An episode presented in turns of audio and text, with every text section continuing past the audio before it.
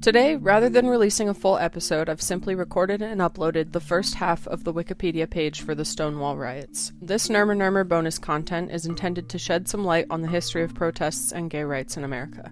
I only recorded the first half, but the entire history of Stonewall and other protests for civil rights are so important to understand, even though many are left out of the history books.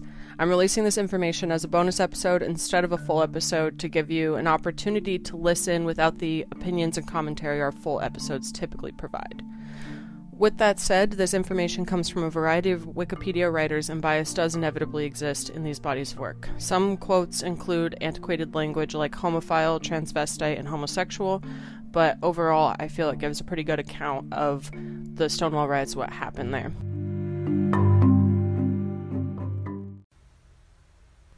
Stonewall riots. The Stonewall Riots, also referred to as the Stonewall Uprising or the Stonewall Rebellion, were a series of spontaneous, violent demonstrations by members of the LGBT community in response to a police raid that began in the early morning hours of June 28, 1969, at the Stonewall Inn in the Greenwich Village neighborhood of Manhattan, New York City. Patrons of the Stonewall, other village lesbian and gay bars, and neighborhood street people fought back when the police became violent. The riots are widely considered to constitute one of the most important events leading to the gay liberation movement and the modern fight for LGBT rights in the United States. Gay Americans in the 1950s and 1960s faced an anti gay legal system. Early homosexual groups in the U.S. sought to prove that gay people could be assimilated into society, and they favored non confrontational education for homosexuals and heterosexuals alike. The last years of the 1960s, however, were contentious, as many social slash political movements were active, including the civil rights movement, the counterculture of the 1960s, and the anti Vietnam War movement. These influences, along with the liberal environment of Greenwich Village, served as catalysts for the Stonewall riots. Very few establishments welcomed gay people in the 1950s and 1960s. Those that did were often bars, although bar owners and managers were rarely gay. At the time, the Stonewall Inn was owned by the Mafia. It catered to an assortment of patrons and was known to be popular among the poorest and most marginalized people in the gay community butch lesbians, effeminate young men, drag queens, male prostitutes, transgender people, and homeless youth. Police raids on gay bars were routine in the 1960s, but officers quickly lost control of the situation at the Stonewall Inn. Tensions between New York City police and gay residents of Greenwich Village erupted into more protests the next evening and again several nights later. Within weeks, village residents quickly organized into activist groups to concentrate efforts on establishing places for gay men and lesbians to be open about their sexual orientation without fear of being arrested. After the Stonewall riots, gay men and lesbians in New York City faced gender, race, class, and generational obstacles to becoming a cohesive community. Within six months, two gay activist organizations were formed in New York, concentrating on confrontational tactics, and three newspapers were established to promote rights for gay men and lesbians. A year after the uprising, to mark the anniversary on June 28, 1970, the first gay pride marches took place in New York, Los Angeles, and San Francisco. The anniversary of the riots was also commemorated in Chicago, and similar marches were organized in other cities. Within a few years, gay rights organizations were founded across the U.S. and the world. The Stonewall National Monument was established at the site in 2016. Today, LGBT pride events are held annually throughout the world toward the end of June to mark the Stonewall riots. Stonewall 50 World Pride NYC 2019 commemorated the 50th anniversary of the Stonewall Uprising, with city officials estimating 5 million attendees in Manhattan. And on June 6, 2019, New York City Police Commissioner James P. O'Neill rendered a formal apology on behalf of the New York Police Department for the actions of its officers at Stonewall in 1969.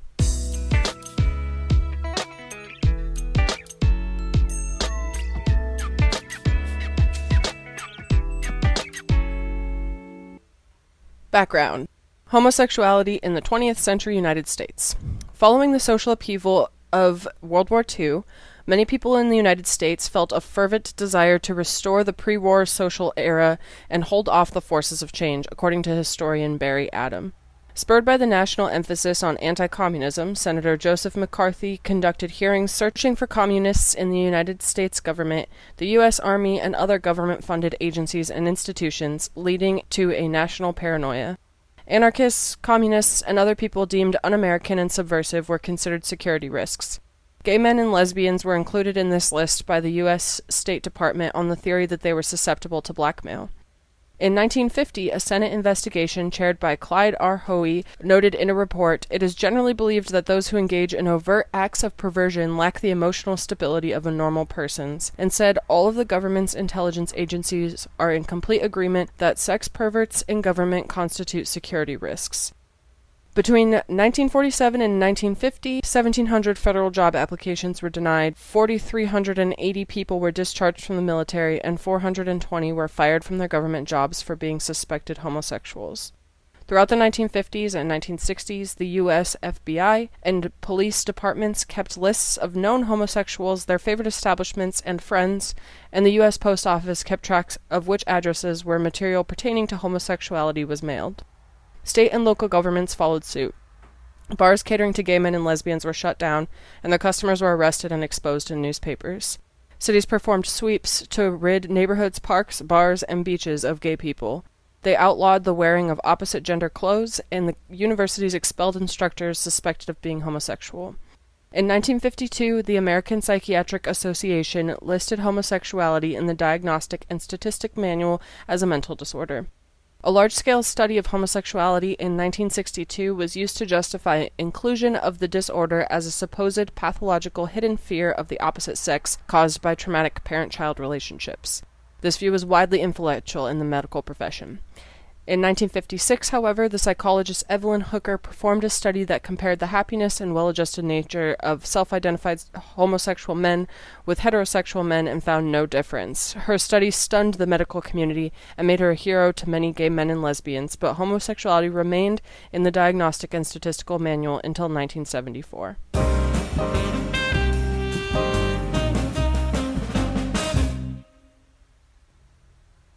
Homophile activism.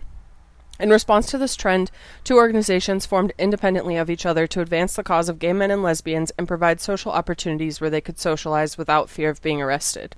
Los Angeles area homosexuals created the Mattachine Society in 1950 in the home of communist activist Harry Hay. Their objectives were to unify homosexuals, educate them, provide leadership, and assist sexual deviants with legal troubles.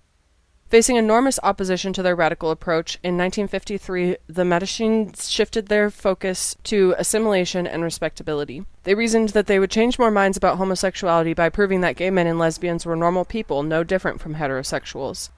Soon after, several women in San Francisco met in their living rooms to form Daughters of Bilitis for lesbians.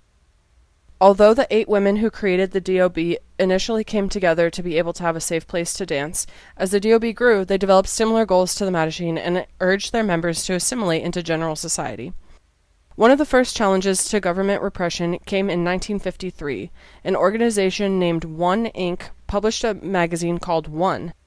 The U.S. Postal Service refused to mail its August issue with which concerned homosexual people and heterosexual marriages, on the grounds that the material was obscene despite it being covered in brown paper wrapping. The case eventually went to the Supreme Court, which in 1958 ruled that One Inc. could mail its materials through the Postal Service. Homophile organizations, as homosexual groups self identified in this era, grew in number and spread to the East Coast. Gradually, members of these organizations grew bolder. Frank Kameny founded the Mattachine of Washington, D.C. He had been fired from the U.S. Army Map Service for being a homosexual and sued unsuccessfully to be reinstated. Kameny wrote that homosexuals were no different from heterosexuals, often aiming his efforts at mental health professionals, some of whom attended the Mattachine and DOB meetings telling members they were abnormal. In 1965, news on Cuban prison work camps for homosexuals inspired Mattachine, New York, and D.C. to organize protests at the United Nations and the White House. Similar demonstrations were then held at other government buildings. The purpose was to protest the treatment of gay people in Cuba and U.S. employment discrimination. These pickets shocked many gay people and upset some of the leadership of the Mattachine and the DOB. At the same time, demonstrations in the civil rights movement and opposition to the Vietnam War all grew in prominence, frequency, and severity throughout the 1960s, as did their confrontations with police forces.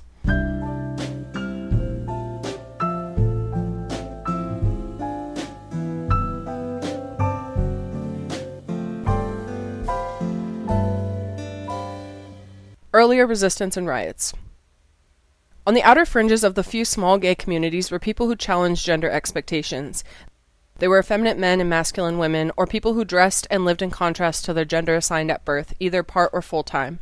Contemporaneous nomenclature classified them as transvestites, and they were most visible representations of sexual minorities.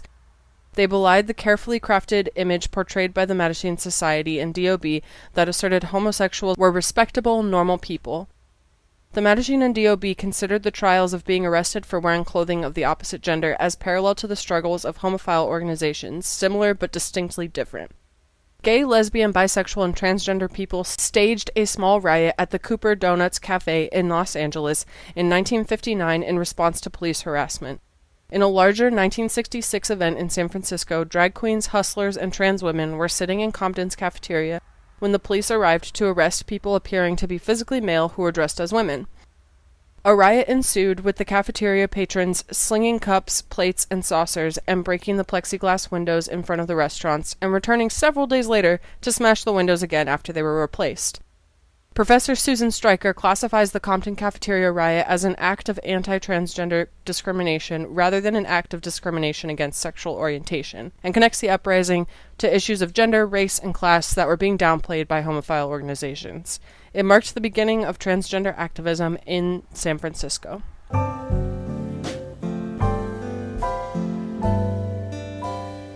Greenwich Village. The Manhattan neighborhoods of Greenwich Village and Harlem were home to sizable gay and lesbian populations after World War I, when people who had served in the military took advantage of the opportunity to settle in larger cities. The enclaves of gay men and lesbians, described by a newspaper story as short haired women and long haired men, developed a distinct subculture through the following two decades. Prohibition inadvertently benefited gay establishments as drinking alcohol was pushed underground along with other behaviors considered immoral. New York City passed new laws against homosexuality in public and private businesses, but because alcohol was in high demand, speakeasies and impromptu drinking establishments were so numerous and temporary that authorities were unable to police them all. However, police raids continued, resulting in the closure of iconic establishments such as Eve's Hangout in 1926. The social repression of the 1950s resulted in a cultural revolution in Greenwich Village. A cohort of poets, later named the Beat Poets, wrote about the evils of the social organization at the time, glorifying anarchy, drugs, and hedonistic pleasures over unquestioning social compliance, consumerism, and closed mindedness. Of them, Allen Ginsberg and William S. Burroughs, both Greenwich Village residents, also wrote bluntly and honestly about homosexuality. Their writings attracted sympathetic, liberal minded people as well as homosexuals looking for a community. By the early 1960s, a campaign to rid New York City of gay bars was in full effect by order of Mayor Robert F. Wagner Jr., who was concerned about the image of the city in preparation for the 1964 World's Fair. The city revoked the liquor licenses of the bars, and undercover police officers worked to entrap as many homosexual men as possible. Entrapment usually consisted of an undercover officer who found a man in a bar or public park, engaged him in conversation. If the conversation headed towards the possibility that they might leave together, or the officer bought the man a drink, he was arrested for solicitation. One story in the New York Post described an arrest in a gym locker room where the officer grabbed his crotch moaning, and a man who asked him if he was all right was arrested. Few lawyers would defend cases as undesirable as these, and some of those lawyers kicked back their fees to the arresting officer. The Mattachine Society succeeded in getting newly elected Mayor John Lindsay to end the campaign of police entrapment in New York City. They had a difficult time with the New York State Liquor Authority. While no laws prohibited serving homosexuals, courts allowed the SLA discretion in approving and revoking liquor licenses for businesses that might become disorderly. Despite the high population of gay men and lesbians who called Greenwich Village home, very few places existed other than bars where they were able to congregate openly without being harassed or arrested. In 1966, the New York Magazine held a sip in at Greenwich Village bar named Julius, which was frequented by gay men to illustrate the discrimination homosexuals faced. None of the bars frequented by gay men and lesbians were owned by gay people. Almost all of them were owned and controlled by organized crime, who treated the regulars poorly, watered down the liquor, and overcharged for drinks. However, they also paid off police to prevent frequent raids.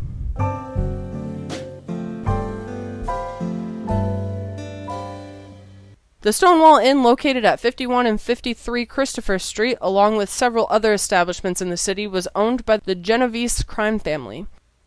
In 1966, three members of the mafia invested $3,500 to turn the Stonewall Inn into a gay bar after it had been a restaurant and a nightclub for heterosexuals. Once a week, the police officer would collect envelopes of cash as a payoff known as a gayola, and the Stonewall Inn had no liquor license. It had no running water behind the bar. Dirty glasses were run through tubs of water and immediately reused. There were no fire exits, and the toilets overran consistently. Though the bar was not used for prostitution, drug sales and other cash transactions took place.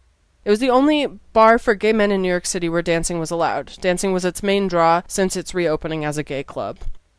Visitors to the Stonewall Inn in 1969 were greeted by a bouncer who inspected them through a peephole in the door. The legal drinking age was 18, and to avoid unwillingly letting in undercover police who were called the Lily Law, Alice Bluegown, or Betty Badge, visitors would have to be known by the doorman or look gay. An entrance fee on the weekends was $3, for which the customer received two tickets that could be exchanged for two drinks. Patrons were required to sign their names in a book to prove the bar was a private bottle club, but rarely signed their real names. There were two dance floors in the stone wall. The interior was painted black, making it very dark inside, with pulsing gel lights or black lights. If police were spotted, regular white lights were turned on, signaling that everyone should stop dancing or touching. In the rear of the bar was a smaller room frequented by queens. It was one of two bars where effeminate men who wore makeup and teased their hair, though dressed in men's clothing, could go. Only a few men in full drag were allowed in by the bouncers. The customers were 98% male, but a few lesbians sometimes came to the bar. Younger, homeless, adolescent males who slept in nearby Christopher Park would often try to get in so customers would buy them drinks. The age of the clientele ranged between upper teens and early 30s, and the racial mix was evenly distributed among white, black, and Hispanic patrons. Because of its even mix of people, its location, and the attraction of dancing, the Stonewall Inn was known by many as the gay bar in the city. Police raids on gay bars were frequent, occurring on average once a month for each bar. Many bars kept extra liquor in a secret panel behind the bar or in a car down the block to facilitate resuming business as quickly as possible if alcohol was seized.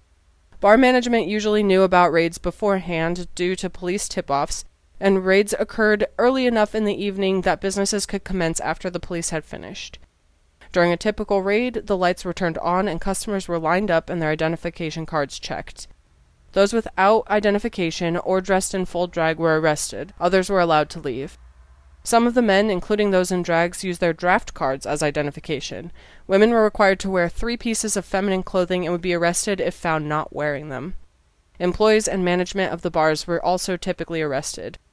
The period immediately before June 28, 1969, was marked by frequent raids of local bars, including a raid at the Stonewall Inn on the Tuesday before the riots, and the closing of the Checkerboard, the Telestar, and two other clubs in Greenwich Village.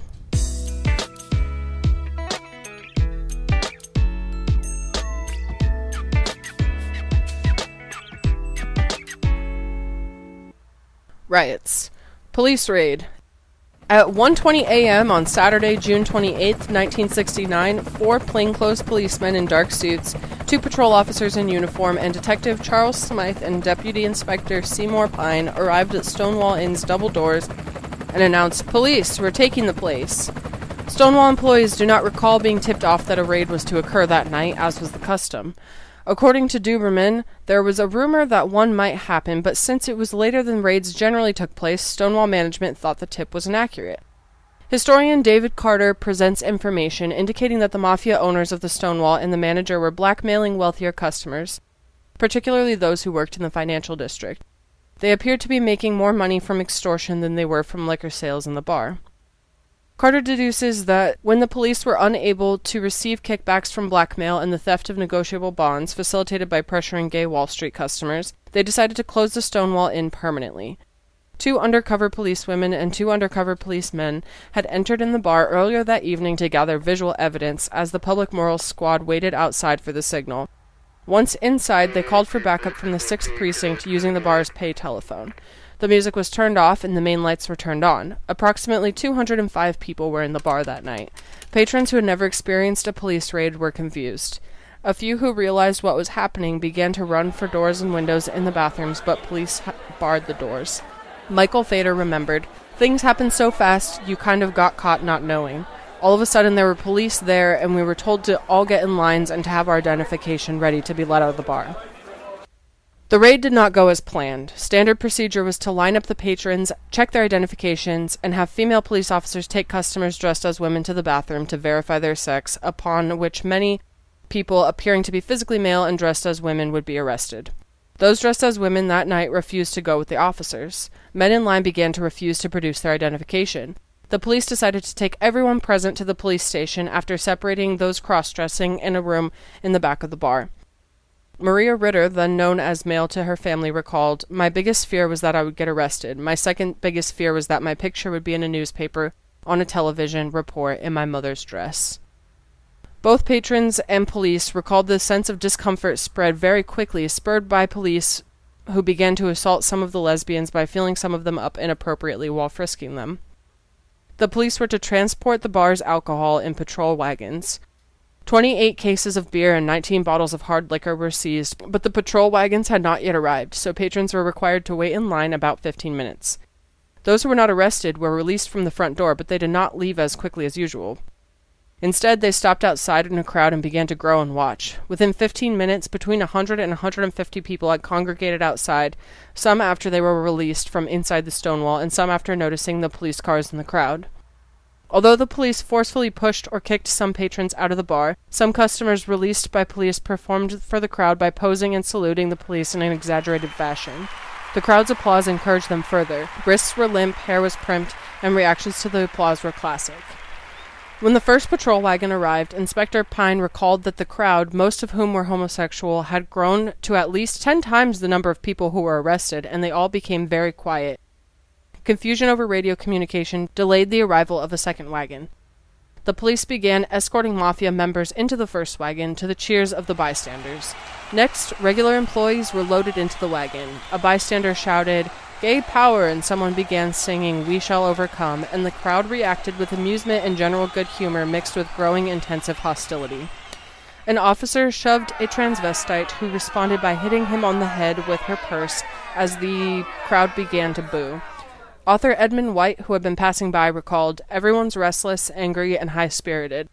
No one has a slogan, no one even has an attitude, but something's brewing. Pennies, then beer bottles were thrown at the wagon as a rumor spread through the crowd that patrons still inside the bar were being beaten. A scuffle broke out when a woman in handcuffs was escorted from the door of the bar to the waiting police wagon several times. She escaped repeatedly and fought with four of the police, swearing and shouting for about ten minutes. Described as a typical New York butch and a Dyke Stone butch, she had been hit on the head by an officer with a baton for, as one witness claimed, complaining that her handcuffs were too tight. Bystanders recalled that the woman, whose identity remains unknown, Stormé DeLarverie has, ident- has been identified by some, including herself, as the woman, but accounts vary, sparked the crowd to fight when she looked at bystanders and shouted, Why don't you guys do something? After an officer picked her up and heaved her into the back of the wagon, the crowd became a mob and went berserk. It was at that moment that the scene became explosive.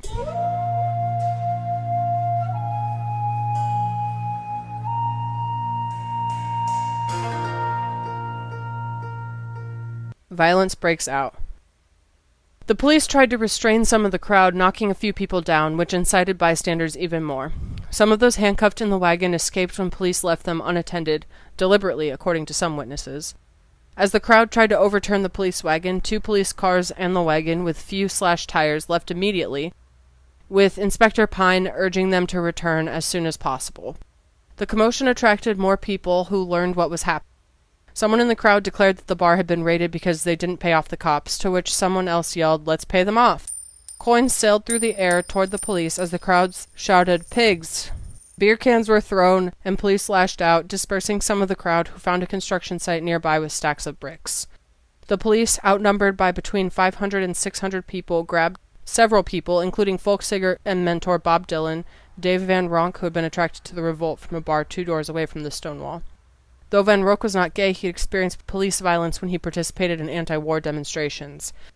As far as I was concerned, anybody who'd stand against the cops was all right by me, and that's why I stayed in.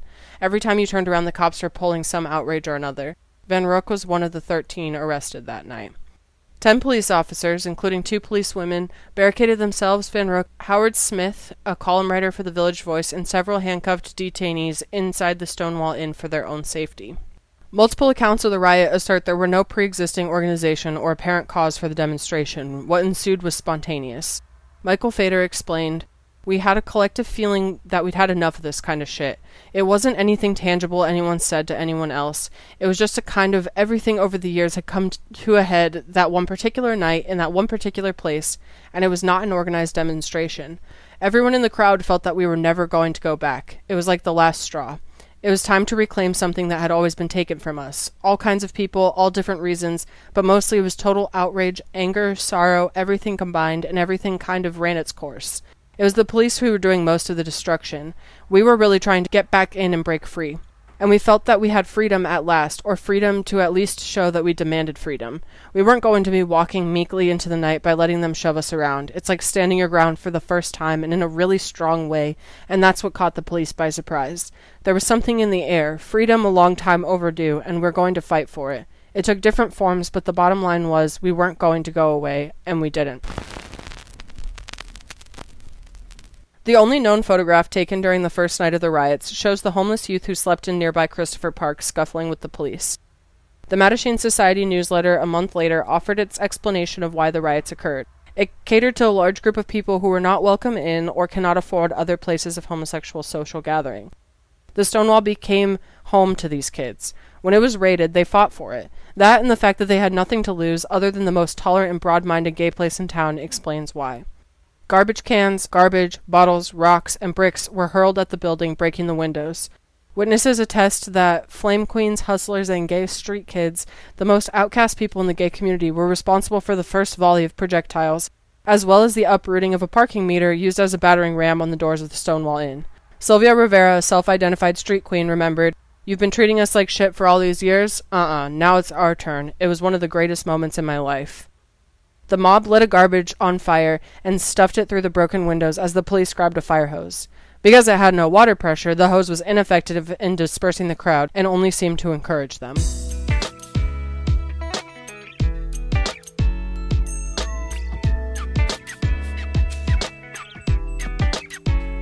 Escalation. The Tactical Patrol Force, TPF of New York City Police Department arrived to free the police trapped inside the stone wall. One officer's eye was cut, and a few others were bruised from being struck by flying debris. Bob Kohler, who was walking his dog by the stone wall that night, saw the TPF arrive. I had been in enough riots to know the fun was over. The cops were totally humiliated. This never ever happened. They were angrier than I guess they had ever been because everybody else had rioted, but the fairies were not supposed to riot. No group had ever forced cops to retreat before, so the anger was enormous. I mean, they wanted to kill. With larger numbers, police detained anybody they could and put them in patrol wagons to go to jail, though Inspector Pine recalled, fights erupted with the transvestites who wouldn't go into the patrol wa- wagon. His recollection was corroborated by another witness across the street who said, All I could see about who was fighting was that it was the transvestites and they were fighting furiously. The TPF formed a phalanx and attempted to clear the streets by marching slowly and pushing the crowd back. The mob openly mocked the police. The crowd cheered, started impromptu kick lines, and sang to the tune of Ta Ra Ra Boom Die. We are the Stonewall Girls, we wear our hair in curls. We don't wear underwear, we show our pubic hair. Lucian Truscott reported in the Village Voice a stagnant situation there brought on some gay tomfoolery in the form of a chorus line facing the line of helmeted and club carrying cops. Just as the line got into full kick routine, the TPF advanced again and cleared the crowd of screaming gay powerites down Christopher to 7th Avenue. One participant who had been in Stonewall during the raid recalled, The police rushed us, and that's when I realized this is not a good thing to do, because they got me back with a nightstick. Another account stated, I just can't ever get that sight out of my mind. The cops with the nightsticks and the kick line on the other side. It was the most amazing thing. And all of a sudden, that kick line, which I guess was a spoof on the machismo, I think that's when I felt rage. Because people were getting smashed with bats, and for what? A kick line. Craig Rodwell, owner of the Oscar Wilde Memorial Bookshop, reported police chased participants through the crooked streets, only to see them appear around the next corner behind the police. Members of the mob stopped cars, overturning one of them to block Christopher Street. Jack Nichols and Lige Clark, in their column printed in Screw, declared that massive crowds of angry protesters chased the police for blocks, screaming, Catch them! By 4 a.m., the streets had nearly been cleared. Many people sat on stoops or gathered nearby in Christopher Park throughout the morning, dazed in disbelief at what had transpired. Many witnesses remembered the surreal and eerie quiet that descended upon Christopher Street, though there continued to be electricity in the air. One commented, There was a certain beauty in the aftermath of the riot. It was obvious, at least to me, that a lot of people really were gay, and, you know, this was our street. Thirteen people had been arrested. Some in the crowd were hospitalized, and four police officers were injured. Almost everything in the Stonewall Inn was broken. Inspector Pine had intended to close and dismantle the Stonewall Inn that night. Payphones, toilets, mirrors, jukeboxes, and cigarette machines were smashed, possibly in the riot and possibly by the police.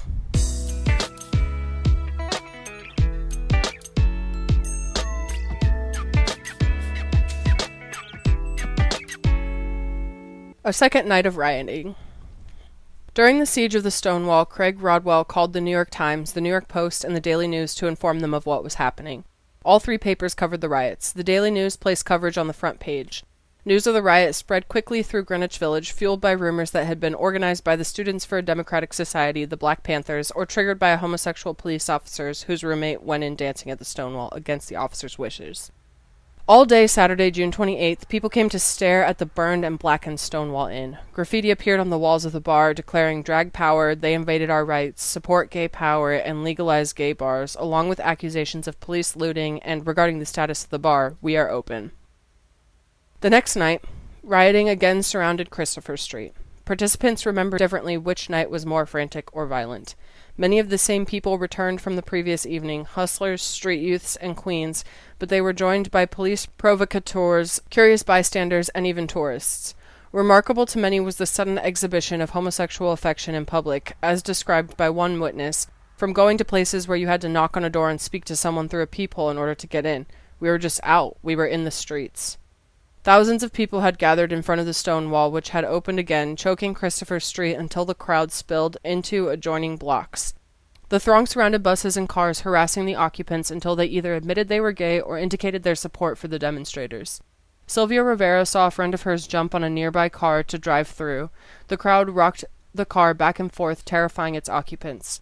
Another of Rivera's friends, Marsha P. Johnson, an African American street queen, climbed a lamp post and dropped a heavy bag onto the hood of a police car, shattering the windshield. As on the previous evening, fires were started in garbage cans throughout the neighborhood. More than a hundred police were present from the 4th, 5th, 6th, and ninth precincts, but after 2 a.m., the TPF arrived again. Kick lines and police chases waxed and waned. When police captured demonstrators, whom the majority of witnesses described as sissies or swishes, the crowd surged to recapture them. Street battling ensued again until 4 a.m. Beat poet and longtime Greenwich Village resident Allen Ginsberg lived on Christopher Street and happened upon the jubilant chaos. After he learned of the riot that had occurred the previous evening, he stated, Gay power, isn't that great? It's about time we did something to assert ourselves. And visited the open Stonewall Inn for the first time. While walking home, he declared to Lucian Truscott, You know, the guys there were so beautiful. They've lost that wounded look that they've had all these ten years.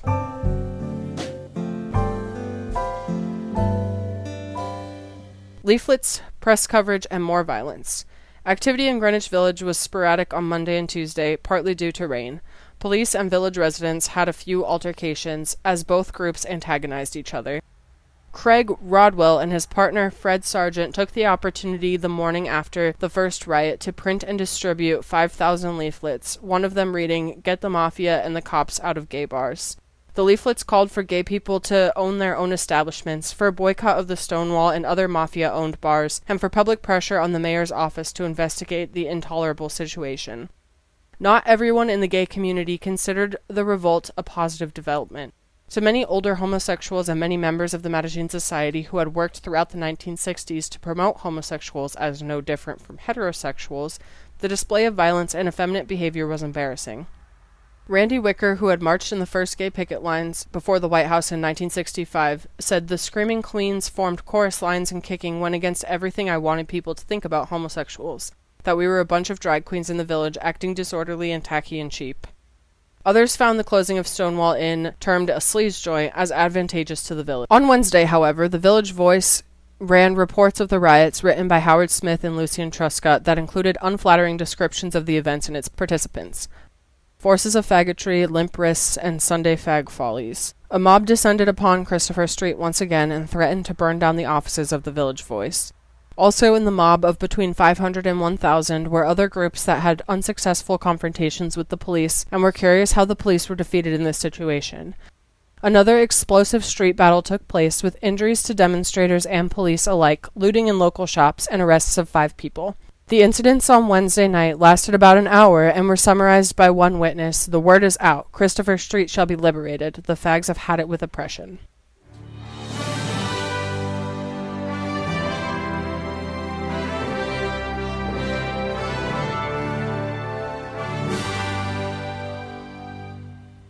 Aftermath. The feeling of urgency spread throughout Greenwich Village, even to people who had not witnessed the riots. Many who were moved by the rebellion attended organizational meetings, sensing an opportunity to take action. On July 4th, 1969, the Mattachine Society performed its annual picketing in front of the Independence Hall in Philadelphia, called the Annual Reminder. Organizers Craig Rodwell, Frank Kameny, Randy Wicker, Barbara Gittings, and Kay Lahusen, who had all participated for several years, took a bus along with other picketers from New York City to Philadelphia. Since 1965, the pickets had been very controlled. Women wore skirts and men wore suits and ties and all marched quietly in organized lines. This year, Rodwell remembered feeling restricted by the rules Kameny had set. When two women spontaneously held hands, Kameny broke them apart, saying, None of that, none of that. Rodwell, however, convinced about ten couples to hold hands. The hand holding couples made Kameny furious, but they earned more press attention than all of the previous marches. Participant Lilli Vincenz remembered it was clear that things were changing. People who had felt oppressed now felt empowered. Rodwell returned to New York City determined to change the established quiet, meek ways of getting attention.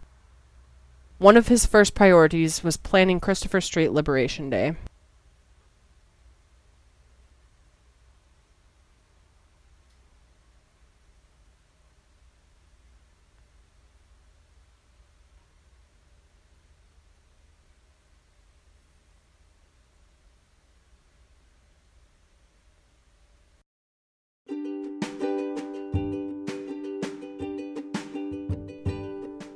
Listening. Please leave a five star review and let me know who or what to cover in future episodes and bonus episodes. All the best. Nurmer Nurmer.